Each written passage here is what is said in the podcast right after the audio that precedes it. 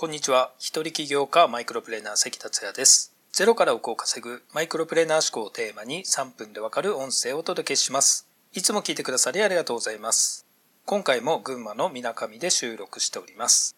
今回のテーマはコロナ対策、巣ごもりプロの部屋の過ごし方おすすめ21選をお届けします。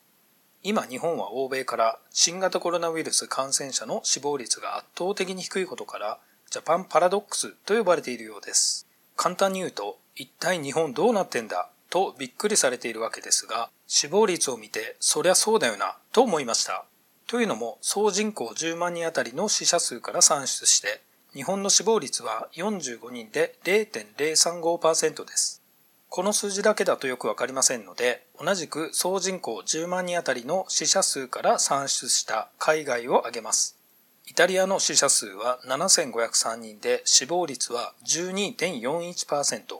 スペインの死者数は3647人で死亡率7.80%。フランスの死者数は1332人で死亡率2.04%。さすがにこれだけ高いと警戒心や恐怖感も違いますよね。中国とアメリカは一気に下がりますが、それでもアメリカが死者数1050人で死亡率0.32%、中国は死者数が3291人で死亡率0.26%です。もう一度日本を言いますが、死者数45人で死亡率0.035%です。数字ではっきりわかりますが、感覚でもそれほど自粛せずに普通に生活したくなる気持ちもわからなくはないです。とはいえ、昨日感染者数が10万人を超え、世界で最も感染者数が多くなった感染爆発しているアメリカを見ると、危機感はまだまだ持っておくべきだという教訓になります。特に今週末、首都圏は不要不急の外出自粛の要請もありましたので、巣ごもりするほかありません。ちなみに僕は外も好きですが、30代の半分以上引きこもってたので、巣ごもり大好きです。ちなみに昨日は水上のホテルにずっとこもってました。そこで巣ごもりプロでもある僕が部屋での過ごし方21選をお伝えします。